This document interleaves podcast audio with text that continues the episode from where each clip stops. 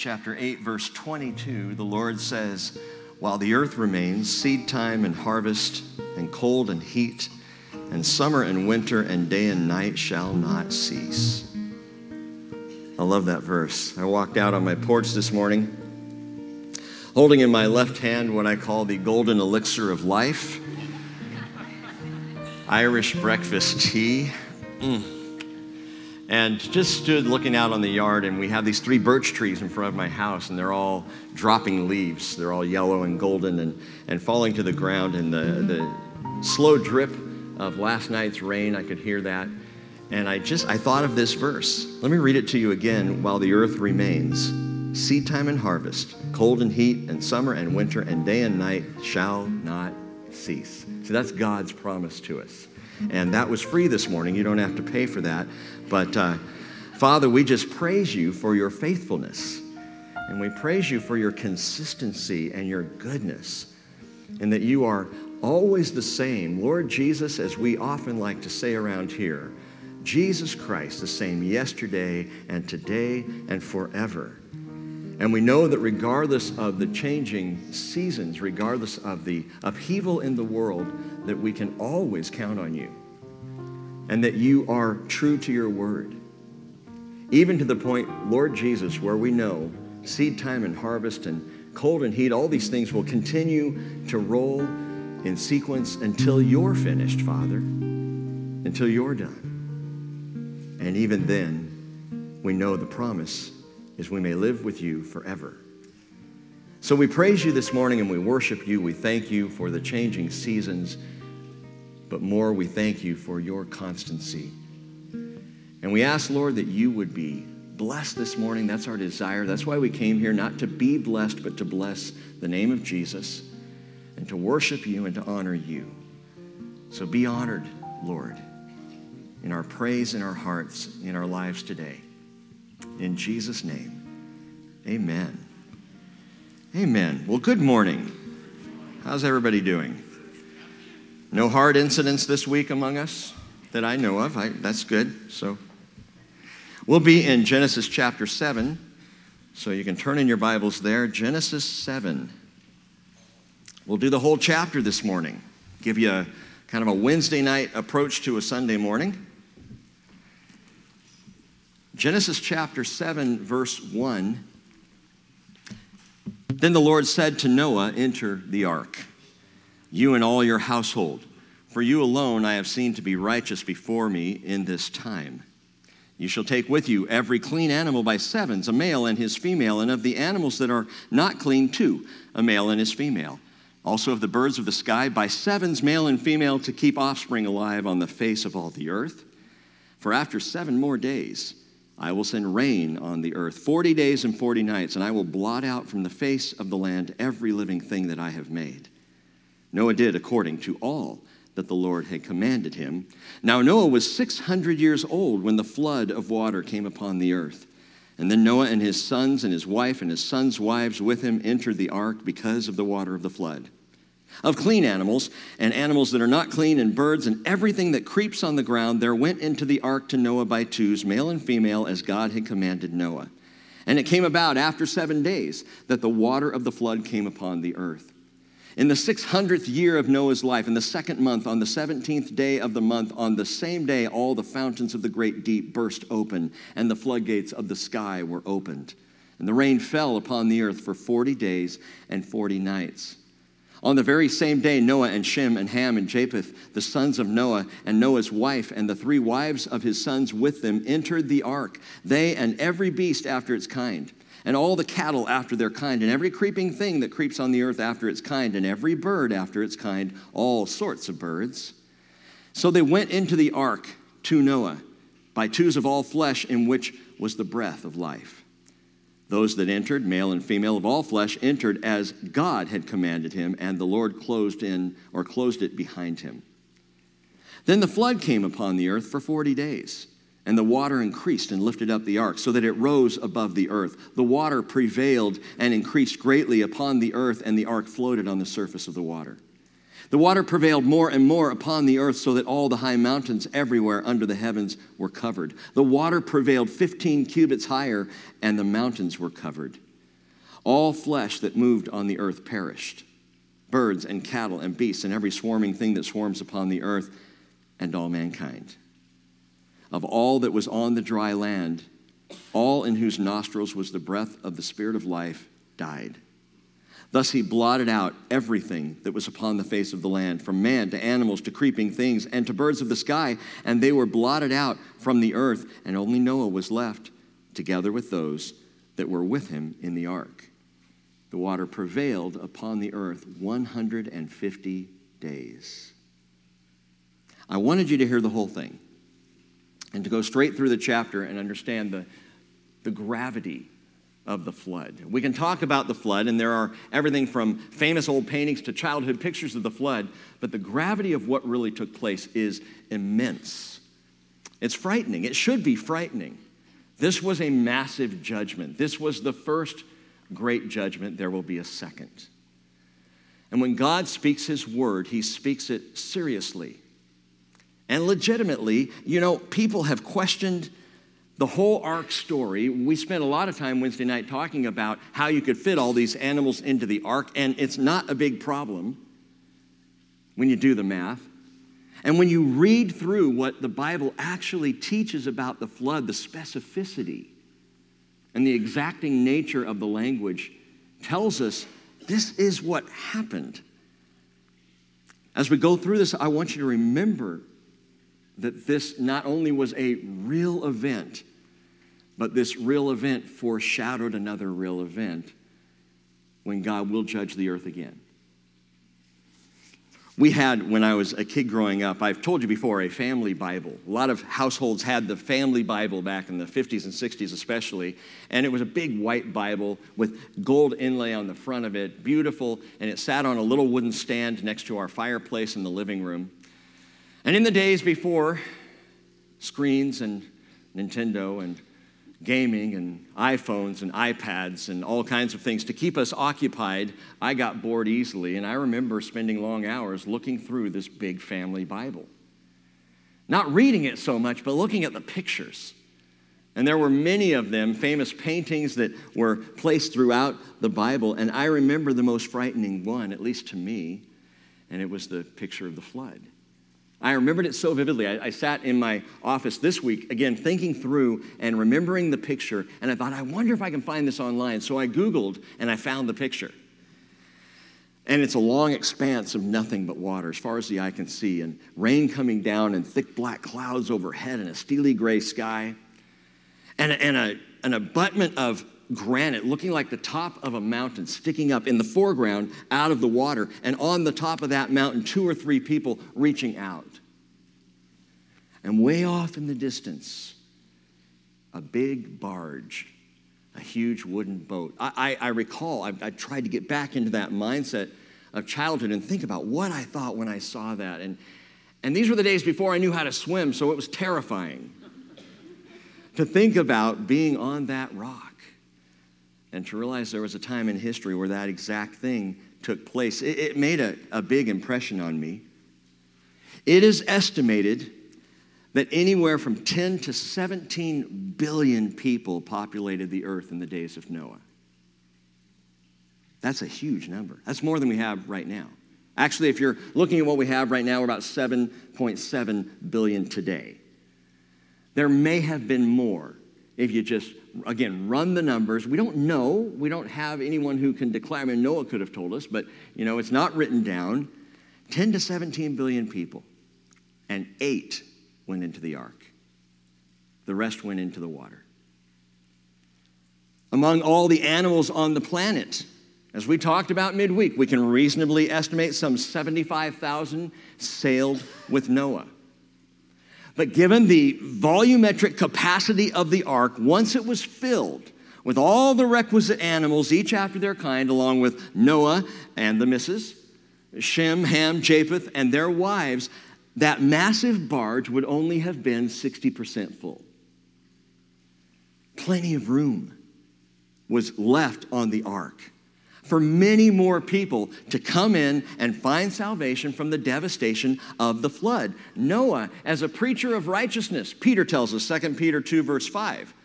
He, he might have entitled his favorite sermon something like, Come in from the rain. Because we know during the entire construction of the ark, over 120 years, Noah was preaching. A preacher of righteousness. Noah was teaching, Noah was speaking. Why? Because God always makes provision for salvation. Yes, judgment was coming, but God was providing salvation. Yes, judgment is coming, but God is providing salvation if you'll just enter the ark. 1 John chapter 2 verse 1. Just listen to this. John writes, "My little children, I'm writing you these things so that you may not sin. And if anyone sins, we have an advocate with the Father, Jesus Christ the righteous, and he himself is the propitiation, the utter cleansing of all our sins, and not for ours only, but also for those of the whole world. There's plenty of room on the ark. Plenty of room for salvation. No one needs to be left out. By this we know that we have come to know Jesus if we keep his commandments. The one who says, I have come to know him, and does not keep his commandments is a liar, and the truth is not in him. What if Noah kept all the commandments of God but one? He didn't go into the boat. Built the boat, got everyone else in, took care of it, but thought, I'm going to go get a snack as the rain began to come down. What if he didn't follow through? John says, Whoever keeps his word, in him the love of God has truly been perfected. By this we know that we are in him. The one who says he abides in him ought to himself also walk in the same manner as he walked.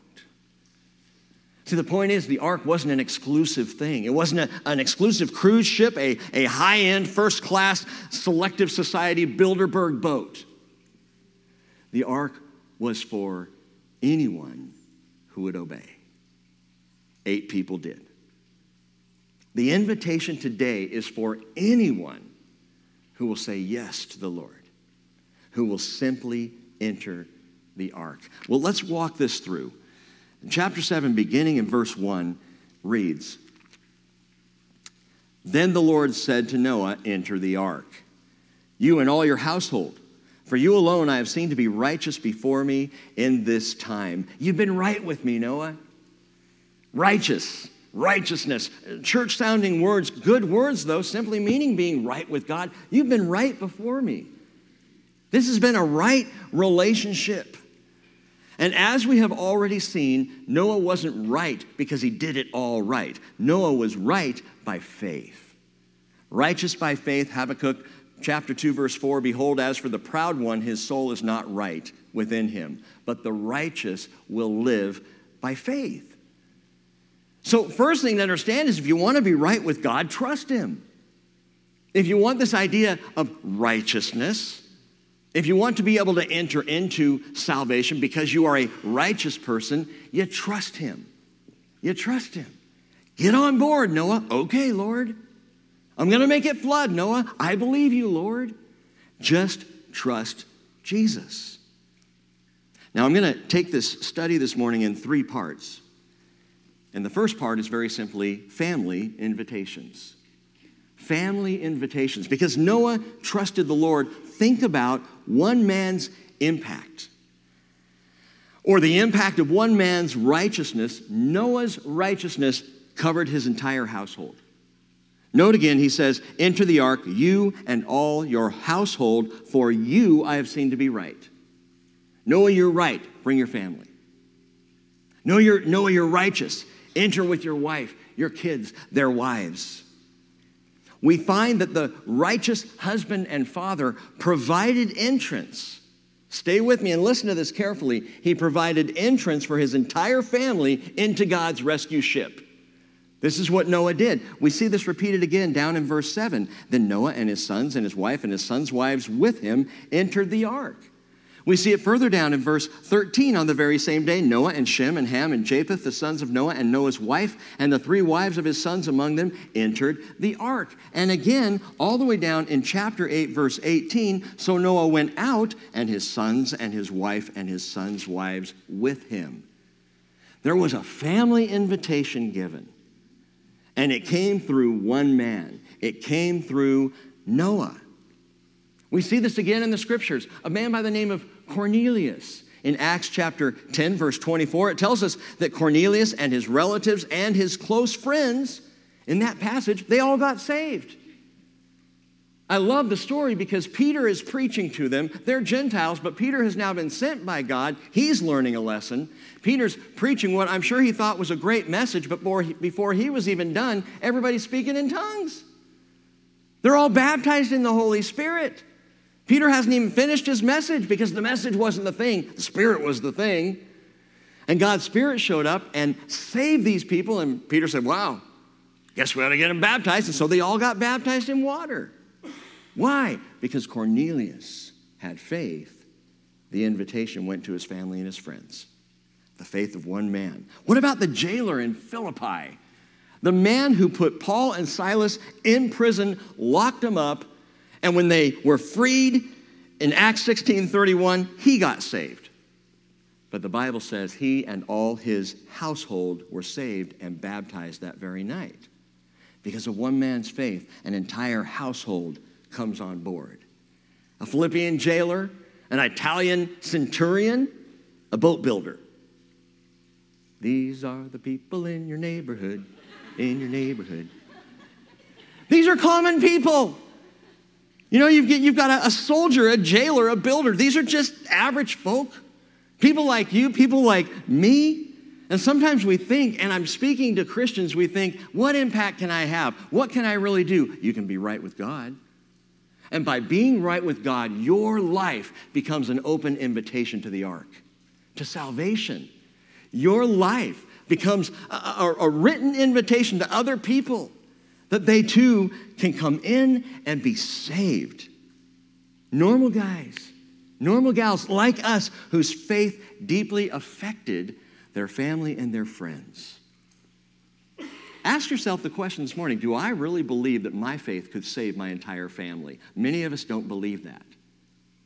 Well, Rick, you don't know my family. No, I do. I have great faith. my faith, just one person we get so worried about all that we see around us. Just be right with God. Trust in the Lord. Live a life of trust and let Him do the work. Let the invitation go out through you. Now, listen carefully. I'm not saying that your righteous obedience will save other people, that's on them. And actually, legitimately, it's God's grace that saves, it's no action or behavior of mine. But my trust in the Lord becomes, in and of itself, an invitation to the ark, an invitation to God's provision of salvation. Remember what I said when we began? God always makes provision for salvation. And if you are drawing breath, if a family member, if a friend is drawing breath, no matter how far down the road of rebellion they may seem to be, the provision for salvation is there, and your life may be the invitation to it, just like Noah. We need to think this way, brothers and sisters, because a flood's coming, judgment's coming. Second thing to note final preparations. Final preparations. And this gets a little stirring for me.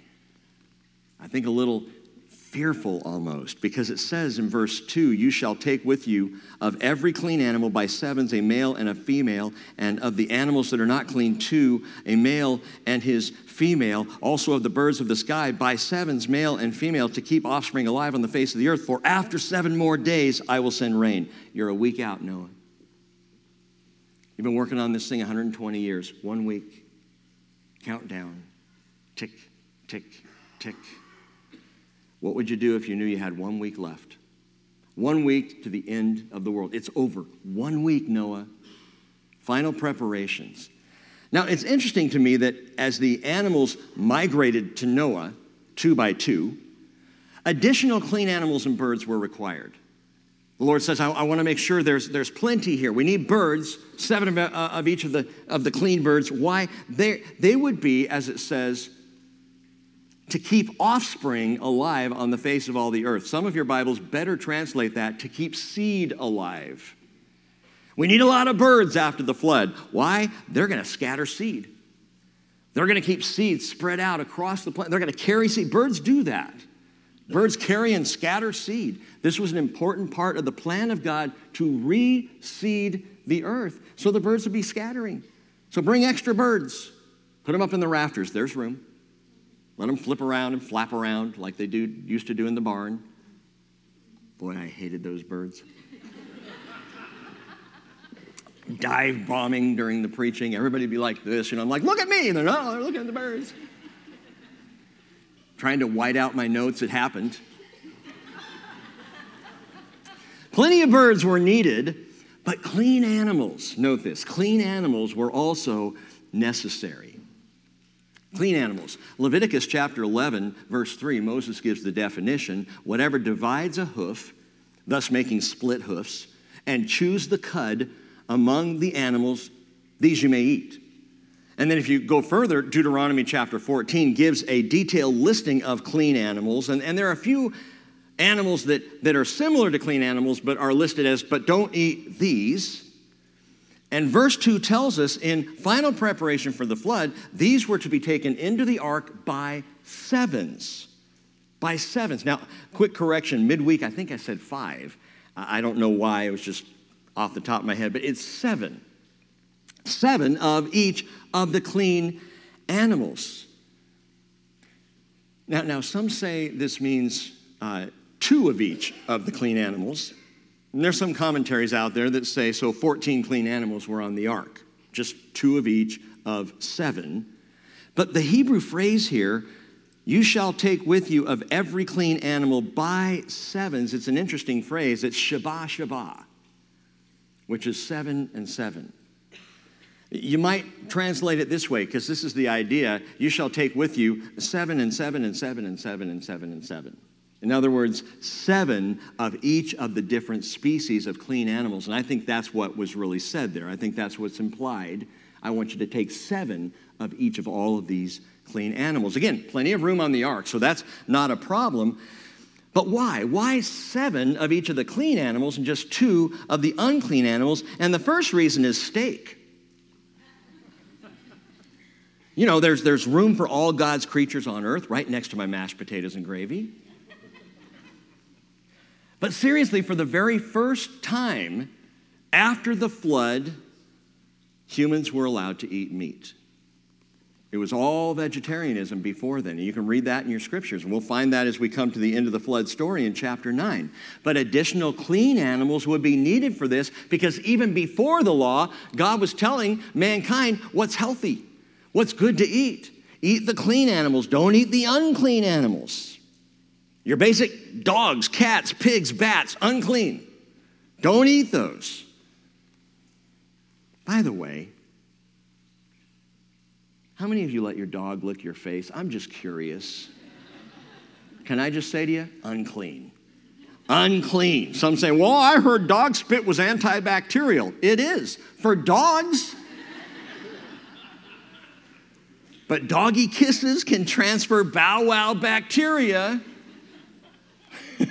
even cause allergic reactions in human beings. They're, they're finally figuring this out. Maybe it's just not a good idea to share smoochies with your poochies, okay? But it wasn't just for steak. We know that's one of the reasons. Bring extra of the clean animals as they get off the ark and they can reproduce, and you'll have more of them because now mankind is going to start to eat meat, but it was also for sacrifice. For sacrifice. Skip down to verse 8 for a moment. Look down at verse 8. Of clean animals and, and animals that are not clean, and birds and everything that creeps in the ground, there went into the ark to Noah by twos, male and female, as God commanded Noah. And that's not a contradiction there. I know it says by twos, but think about this. Divide seven by two, and you get, okay, you get, yeah, three and a half. Good. So you have three pairs and one left over.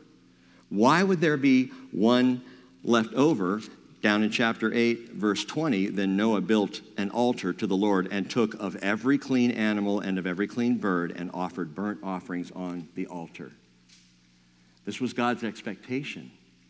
And God's plan was that there would still be three pairs of clean animals, but the seventh would be a sacrifice.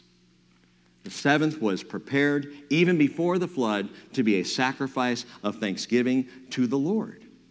So, steak and sacrifice required more clean animals as God is preparing Noah to receive all these different kinds. Verse 4 For after seven more days, he says, I will send rain on the earth 40 days and 40 nights. You may recall they had not had rain at this point, at least according to the biblical record, that the earth was watered as the dew came up from underneath. Kind of the groundwater kept things watered. It was a very tropical condition at the time. Scientists look back and think there was that water canopy that was around the earth, and so a very warm tropical environment, and they didn't need rain. It just came up from under and kept things well watered.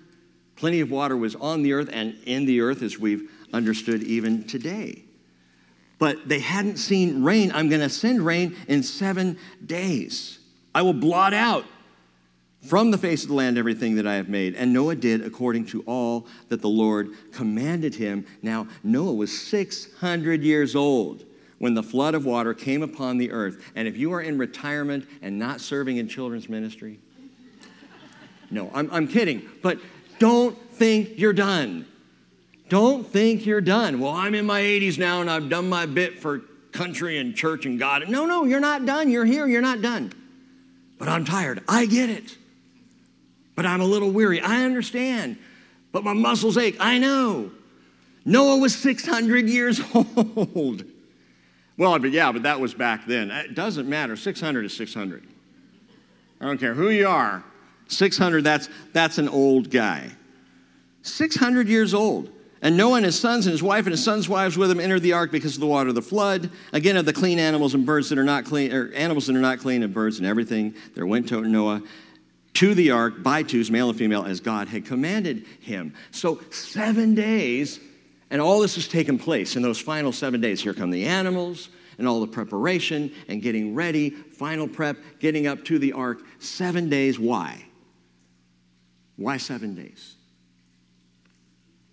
Interesting question. Why is it pointed out? I mean, I understand you could say, well, he's just letting us know it's the final week. Yeah, but, but he says it several times, and he's very focused on there are seven days left. Why? Well, the rabbis suggest that it was seven days of mourning for Methuselah. Remember Methuselah's name, in his death it shall come. And he was the son of Enoch the prophet. And Methuselah was the oldest living man because God is waiting and waiting to send the flood. And in the year of Methuselah's death, the flood came. And so the old rabbis, they believe, they teach, and they don't really have proof for it, but they just teach, yeah, that's, that's that seventh day of mourning for Methuselah who died right before the flood. It's an interesting thought. But listen, the ark, built and stocked, critters coming in one week till the flood, seven days to the end of the age. Seven days to the end of the age. Does that ring any bells with anybody? How long is the tribulation period as described in the scriptures? Seven years. There will be seven years to the end of the age once that time frame begins. Daniel chapter 9, I'll just read this to you. Verse 27 says, He, speaking of Antichrist, will make a firm covenant with the many for one seven, one Shabuim. It says week in your Bibles. The word is not week, it's one seven, one period of seven. But in the middle of the seven, he will put a stop to sacrifice and grain offering. On the wing of abominations will come one who makes desolate, even until a complete destruction one that is decreed is poured out on the one who makes desolate. Seven days mark the end of the post flood age, just as seven years will mark the end of this age. But you know what's marvelous? Before that, that is before that week, well before that, actually, Enoch was raptured. Enoch was caught up just as before the final seven of this age, there will be a rapture. 1 Thessalonians 4, 16 through 18. 1 Corinthians 15, 51 and 52. There will be a rapture. Revelation chapter 4, verse 1, where the Lord Jesus says, Come up here. And those of the faith of Enoch, the righteousness of Enoch, those who just trust God and walk with God like Enoch, will go up before the judgment comes down. One thing I, I need to say to rapture ready enthusiasts, and I'm only going to say it once wait for it. Wait for it. Wait to be caught up. And what I mean by that is that verse 6 again tells us that Noah was 600 years old when the flood came, 500 years old when Shem was born, 480 years old when he began construction on the ark. And the point is, it doesn't matter if you're 448 or 480 or 550 or 500, 6, 16, 60, or 600 years old. If you're on the earth, you are on the earth for God's good pleasure. You're here for His purposes. 480 years old, and he started building an ark. Why? That's why Noah was on the earth. That was God's plan for Noah. That was God's good pleasure for his servant Noah. If you're living and breathing, yeah, but my life is a complete catastrophe. Doesn't matter. Oh, my life is easy going. Doesn't matter. If you're here, you're here on God's good pleasure. Philippians 2, verse 12 says, Work out your salvation with fear and trembling. In other words, process it, pray it through, grow in your faith, think about it, live it out.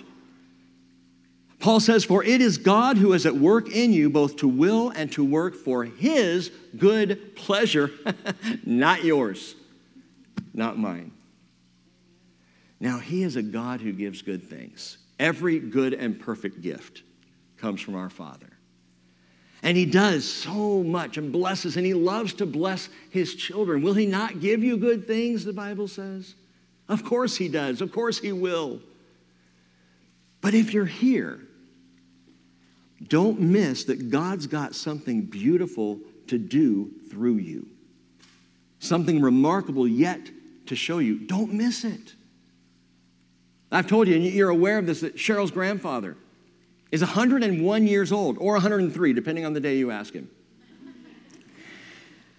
And he's just moved up here. He's had to, listen, in the last month, He's had to leave the home of his retirement on a golf course in Southern California and move into an apartment at Regency in Oak Harbor.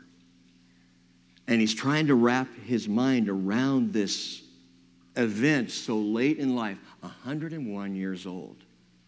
And as Cheryl was talking to him and sharing with him and trying to prepare him for the fact that he needed to be up here and needed to be closer to us where we could be in his life more, she heard something from the Lord. I've got something beautiful I want to show him. Cheryl shared that with me on the phone several weeks ago, and, and I heard that, and, and I mean, it just, it struck a chord. I'm like, Cheryl, that's the Lord. And she goes, I know it's the Lord. And I said, no, I'm confirming that's, that's where you heard that, because it just, something rose up in my heart to say, yes, that, tell him that. She goes, I did tell him. Tell him again. And we've told him over and over, Grandpa, God's still got something. Why am I still here at 101?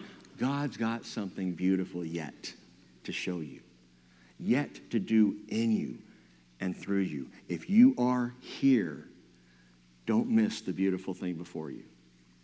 I promise you it's out there.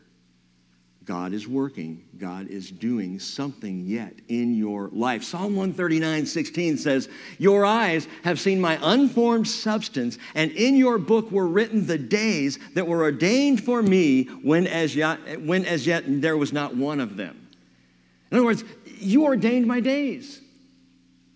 It doesn't mean that they're automatic and forced and, and predetermined. It's that He gave us each the days before us. He planned the days before us to walk in with Him for His good pleasure. And when I get that my days were formed by God before one of them came to be, I understand my every breath is for His good pleasure.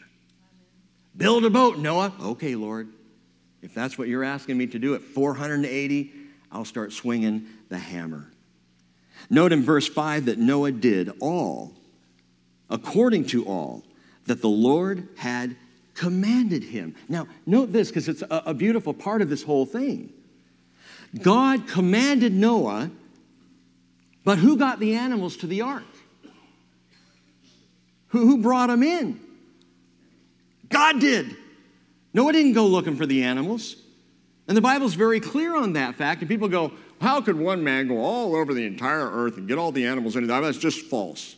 The cynic will say that. The cynic hasn't read the story. Because the story is very clear that God brought the animals. Noah didn't get a single one.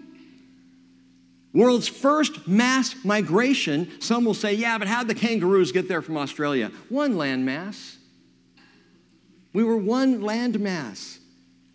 We'll find this out as we get to the Table of Nations in Genesis chapter 10, talking about Peleg, who was there when the earth was divided. There was a dividing that happened, I believe, through the flood was a big part of the division of, of continent and the changing around of the earth. But at that time, you didn't have to go far. So the kangaroos came and the animals came and they all just came marching in. And all Noah had to do was receive them at the door. Welcome, Mr. and Mrs. Hippo. Shem, show them to their rooms, you know. Nice to have you, Mr. and Mrs. Orangutan. Head on in. By the way, I'm so glad to hear this. This week, a judge in Argentina granted legal personhood to a 33 year old orangutan named Sandra. Good for her. You know, it doesn't take the mind of a monkey to understand the Bible, to understand the scriptures. And my part in keeping the commandments of God is just believing and receiving. That's what I do. I stand at the door of salvation and, and I, I just make invitation. And I receive what God is doing. And I believe in what God is doing. I just have to get on board with the Lord. That's righteousness. I'm not sent out into the world. Now, now that doesn't mean that God's not going to send you. Noah did have a lot of building to do over a long period of time. That was part of what he was asked to do by the Lord. But when it came to the saving of the world, and the drawing even of the animals in mass migration, God was doing that. And if one other human being, had there been nine people on the ark, that one other human being would have been led to the ark, not by Noah, but by the Lord. Because Jesus even says, No one comes to me unless, Father, unless you draw them to me. Well, I thought our lives are supposed to be invitations. Yes, but the Spirit's doing the work. You're just resting in the Lord. You're trusting in the Lord. You're living for the Lord. You're sharing the fact that you believe in the Lord. And in so doing, He does the work. He gives the commandments, and then He does everything necessary for the commandments to be fulfilled in your life. What do I do? I love God with all my heart, mind, soul, and strength. And I love my neighbor as myself. Which brings us now, tragically, to part three the flood's devastation the flood's devastation, family invitation, final preparations, and the flood's devastation. Verse 10 it came about after the seven days that the water of the flood came upon the earth. In the 600th year of Noah's life, in the second month, on the 17th day of the month, listen to the specificity of when it happened. Okay, no other flood account or cultural, ancient cultural flood story, and there are many, no other account is this specific and exacting in detail.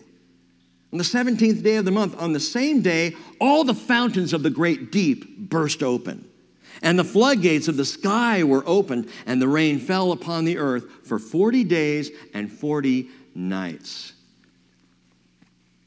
One day it started raining,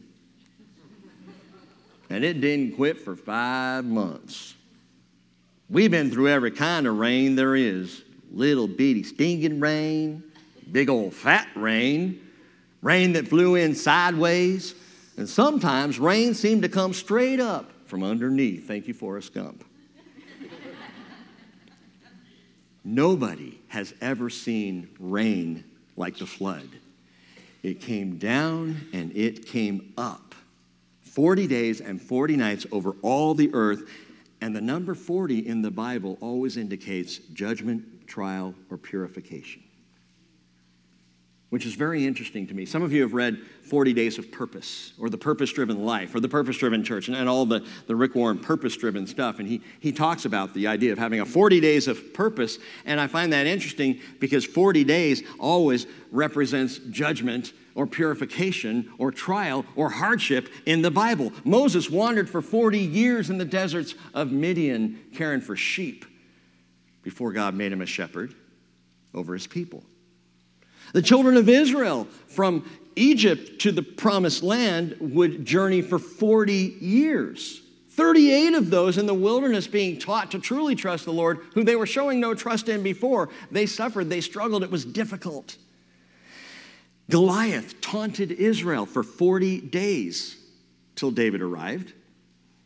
Elijah, one of the more amazing stories in the Bible is Elijah not, not taking on the 400 prophets of Baal and the prophets of Ashtoreth on Mount Carmel. That's an amazing story. But what's more amazing to me is after taking on all of those false prophets, he ran scared from one woman, Jezebel. Terrified for his life for 40 days of absolute silence. I would imagine crying out to the Lord, Save me from the woman, protect me. She's coming after me, Lord. I alone of all the prophets am, am left. 40 days, nothing from God. No answer, utter silence. He ends up in a cave. And in that cave, it's the prophet Elijah. There's a statue of him on Mount Carmel. This big, powerful, no, no, a little wimpy guy in a cave is where he ended up. Weeping. And, and after 40 days, you know, he heard the gentle blowing of the voice of God, finally responding to him after the 40 days. Jesus was led up by the Spirit into the wilderness to be tempted by the devil for 40 days. Matthew chapter 4, verse 1. Purification, tempting, testing. Why was Jesus tested? So that we could know he was sure. So we could be assured that he was true. And it's often through times of hardship and trial and pain and difficulty that great things come for those who will just trust the Lord. So if you're in the midst of a 40 day period of trial, trust the Lord. Just trust. He'll get you through it, He'll make you better for it, He'll pur- purify you in it. Just as the world had to be purified for 40 days and 40 nights. And note this in the second part of verse 11 that all the fountains of the great deep burst open and the floodgates of the sky were opened. Do you remember the formation of creation?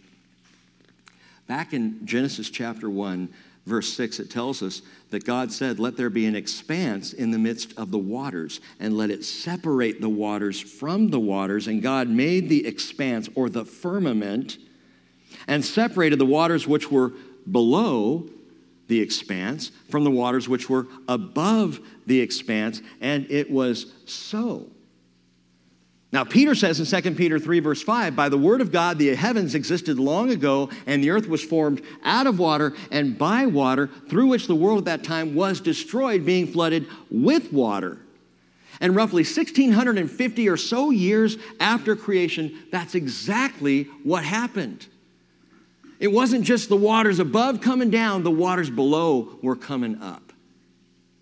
This is what is meant when you hear the word deluge an absolute inundation.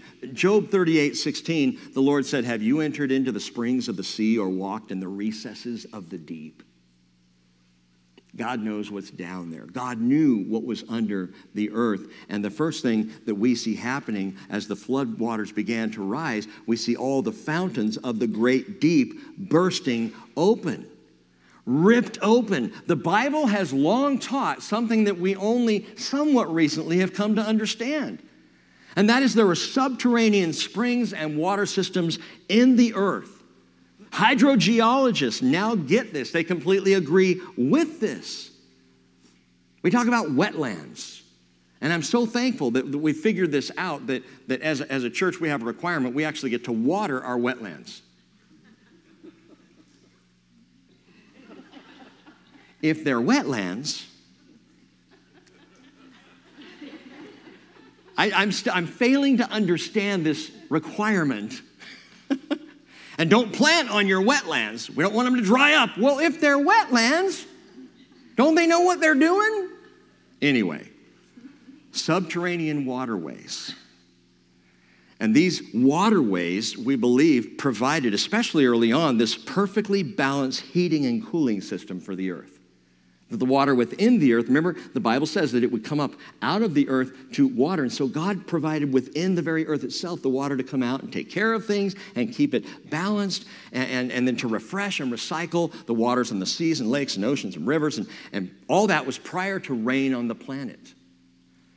So the flood apparently began from beneath as these fountains burst open. Creation scientists say it this way this would begin a chain reaction, leading to volcanic explosions and eruptions, blowing great columns of magma and water and volcanic debris from the Earth's core straight up and into the atmosphere. This atmospheric turbulence, with the sun expanding and cooling gases and debris, could surge upward, penetrating the water canopy, causing a massive deluge of waters above the heavens to now come rushing down as the floodgates, the Bible tells us, of the sky are plowed apart which would be a good translation because the Hebrew word for opened, the floodgates of the sky were opened, is niptahu, which means to carve or to plow.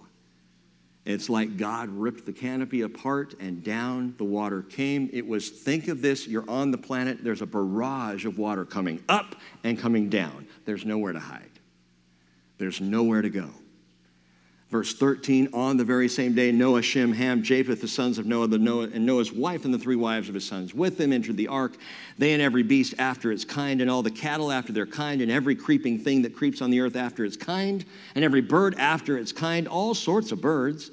So they went into the ark, verse 15, to Noah by twos of all flesh, in which was the breath of life. Those that entered, male and female of all flesh, entered as God had commanded him. And the Lord closed behind him. And then the flood came upon the earth for 40 days. And the water increased and lifted up the ark so that it rose above the earth. The flood came on the earth. The word flood is mabul. Now, that's probably worth noting because it is also translated deluge flood. It is the only word used of the flood of Noah in the Hebrew scriptures. And the only time the word Mabul is used in the Hebrew scriptures speaks of the flood. So this word is specific to the flood, this absolute horrifying deluge. In the New Testament, which is in Greek primarily. Matthew 24, 38, Jesus said, As in those days before the flood, they were eating and drinking, marrying and giving in marriage until the day that Noah entered the ark. They did not understand until the flood came and took them all away. So will the coming of the Son of Man be. And the same word, the word in the Greek that is the parallel word to Mabul is cataclysmos, where we get cataclysm. And cataclysmos in the New Testament is the only word used to describe the flood. One word in the Hebrew, one word in the Greek for this massive event. Verse 18 continues saying, The water prevailed and increased greatly upon the earth, and the ark floated on the surface of the water. The water prevailed, second time here, more and more upon the earth, so that all the high mountains everywhere under the heavens were covered. The water prevailed 15 cubits higher, and the mountains were covered. And all flesh that moved on the earth perished birds and cattle and beasts and every swarming thing that swarms upon the earth, and all mankind of all that was on the land. Note this all in whose nostrils was the breath of the Spirit of life died. He says that twice, or at least a variation of it. Back in verse 15, he says, By twos of all flesh, in which, which was the breath of life. So those breathing oxygen, but now he says, in whose nostrils was the breath of the spirit of life. And I think there's a distinction there that animals have the breath of life, humanity has the breath of the spirit of life.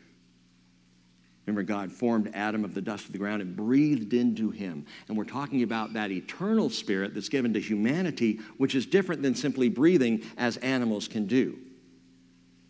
So there is a distinction there. But this is interesting. There was a tragic moment for those of you who were around at the time in the Scopes monkey trial of 1925. Some of you may have been. Grandpa was.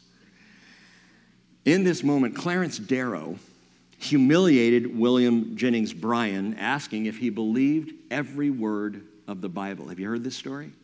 Do you believe every word of the Bible? said the famous lawyer.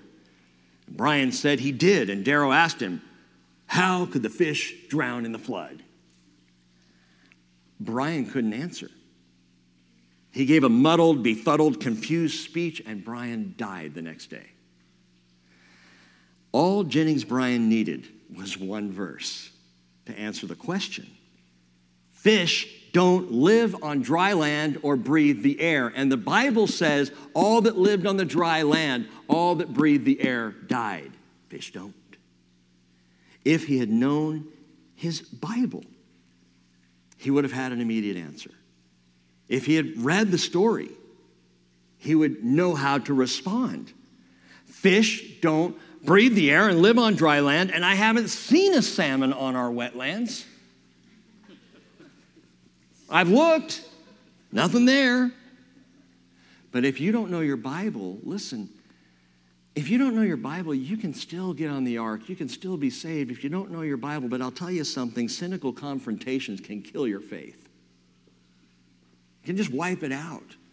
I can't answer that. Oh, the question's too big. And then the doubts come up and the fear comes down. Next thing you know, your faith is deluged, and, and, and like Williams Jennings Bryan, or Bryan Jennings William, whatever his name is, he died.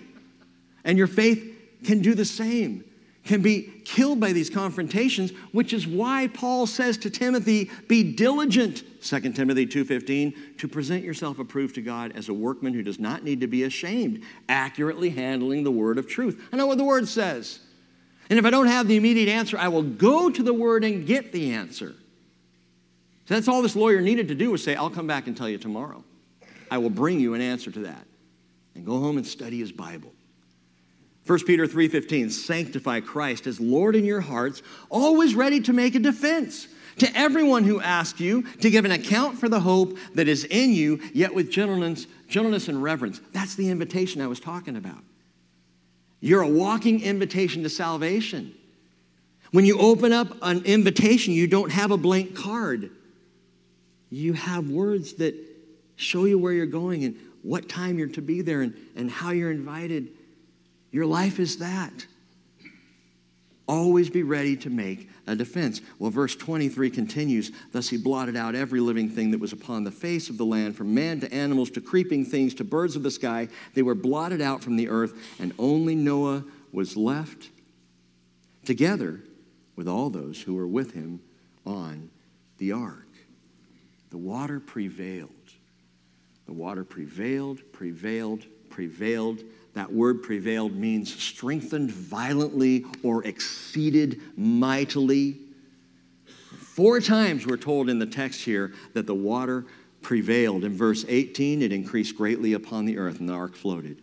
In verse 19, it prevailed more and more, so that the high mountains everywhere were, were covered. In verse 19, the water prevailed 15 cubits higher than the highest of mountains. Mount Everest is 29,029 feet above sea level, and add to that 22 to 26 feet of water. The pool I used to swim in growing up had a deep end of eight feet, and that terrified me.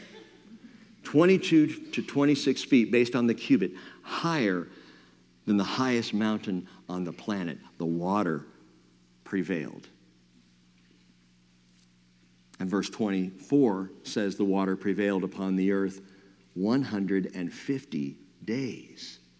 Well, wait a minute, I thought the rain fell for 40 days and 40 nights. Exactly. Flood disasters often are worse after the rain stops. And we, we know that. We've seen that in our own country.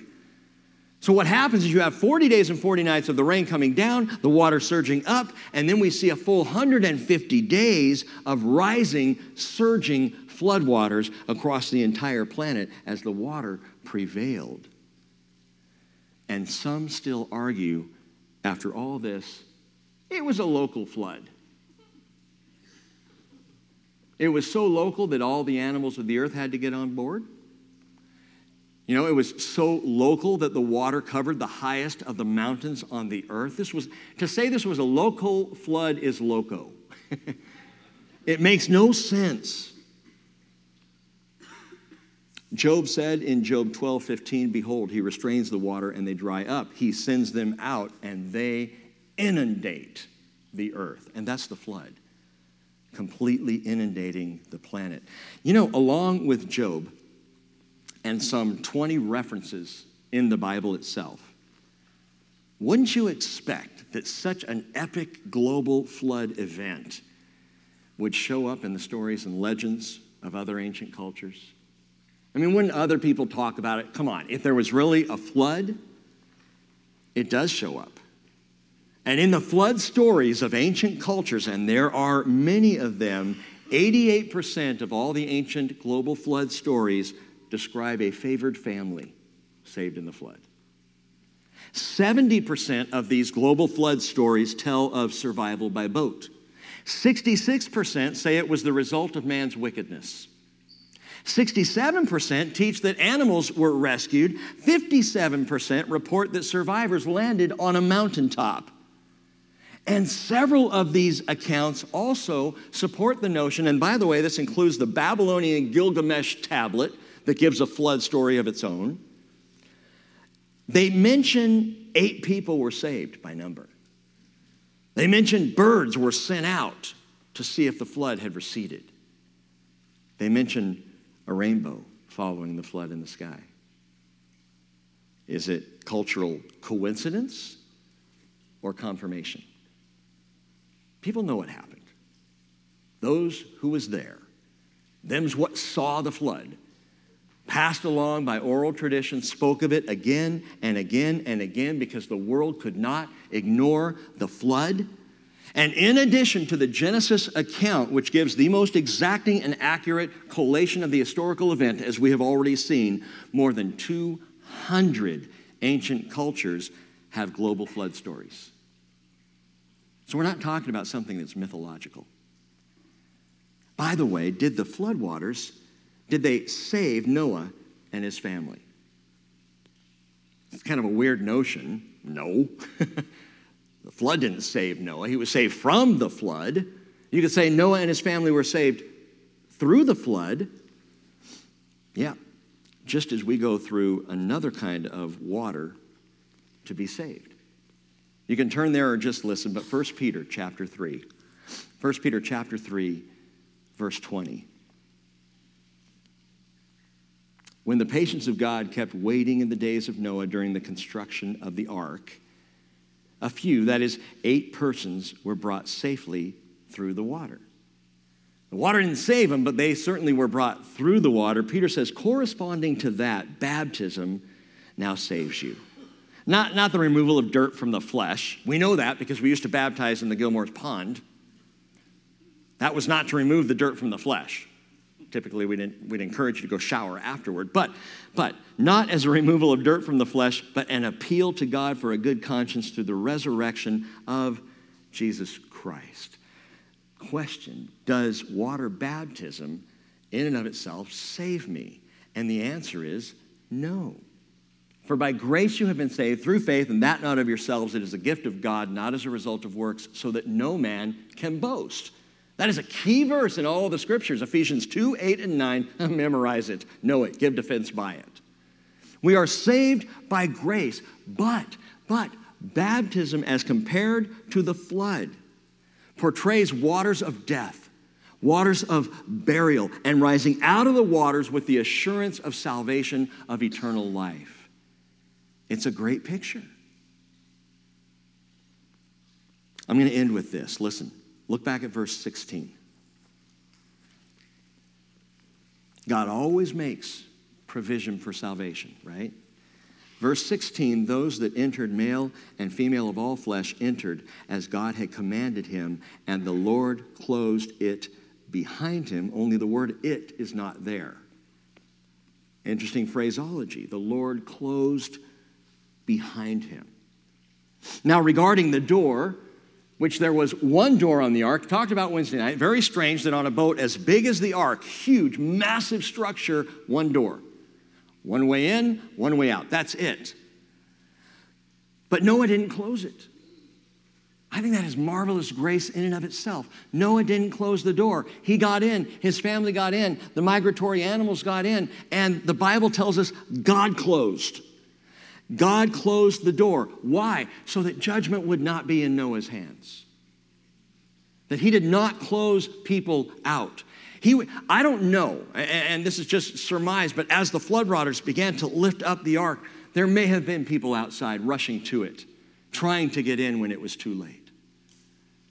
I don't know how loud the deluge was, how wild it may have been outside, not to mention how loud the animals may have been on the inside of the ark. So I don't know what Noah and his family could hear. But if they could hear anyone crying, Noah, open the door! Noah, save us! Noah could know beyond the shadow of a doubt this was out of his hands. He did not close the door on salvation. Guess what? Neither do you. And neither do I. That's not my call. Is this person saved? I don't know. I hope so. I think you see evidence when a person is saved. But it is not my call to make that judgment on another. If, if someone's living and breathing, as I said earlier, no matter how rebellious they may be, no matter how sin sick they may ask, act, can they be saved? Hey, the door's still open right now. And when the door closes, it is not me closing it. I leave the judgment in the hands of God. God not only, however, closes in judgment, but he closes for salvation. Noah gets in the ark and the door was closed. You're tucked away, Noah. You're safe. Flood's going to rage. You're safe. Life's going to get hard. You're safe. It's going to be difficult. The rains will come. Storms are going to blow. The boat's going to rock. But you have been closed in by the hand of the living God. You are safe. I've said so many times, but I got to repeat it. If I look at Jesus, I never, ever question my salvation. If I look at Rick, I question it all the time. Thank God my salvation is not based on me. Praise the Lord, the security of my salvation is based on Him and what He did. He closed the door behind me. Psalm 139, verse 5 You have enclosed me behind and before, and you laid your hand on me. One of the most comforting verses in all the Bible. God saying, I got you. I've got you closed in, safe and tight. And again, on the ark, there was only the one door. As I said, one way in, one way out, one way to open, one to close. John 10, verse 7, Jesus said, I am the door. He said in verse 9, I am the door. If anyone enters through me, he will be saved. Why was there one door on the ark? Because there's only ever one door for salvation, and that door's name is Jesus. And you enter through the door. Revelation 3, verse 7, Jesus describes himself as he who is holy, who is true, who has the key of David, who opens and no one will shut, and who shuts and no one opens. And verse 1 tells us that the Lord said to Noah, Enter the ark. I love that word. It's a single word in the Hebrew. It's, it's the first mention of this word. First time the word is used in all the Bible, and the word is bo in the Hebrew, and it's literally translated come. Come. Come into the ark, Noah. Come and find salvation. Come, and I will hem you in. Come, be saved. This is used over and over and over in the Hebrew scriptures. We see it repeated in the Greek uh, version in the New Testament. Come, come now, the Lord says, Isaiah 118. Come, come, let's reason together. Though your sins are as scarlet, they will be as white as snow. Though they're red like crimson, they will be like wool. Or Matthew 11, 28, Jesus says, Come to me, all who are weary and heavy laden, I'll give you rest.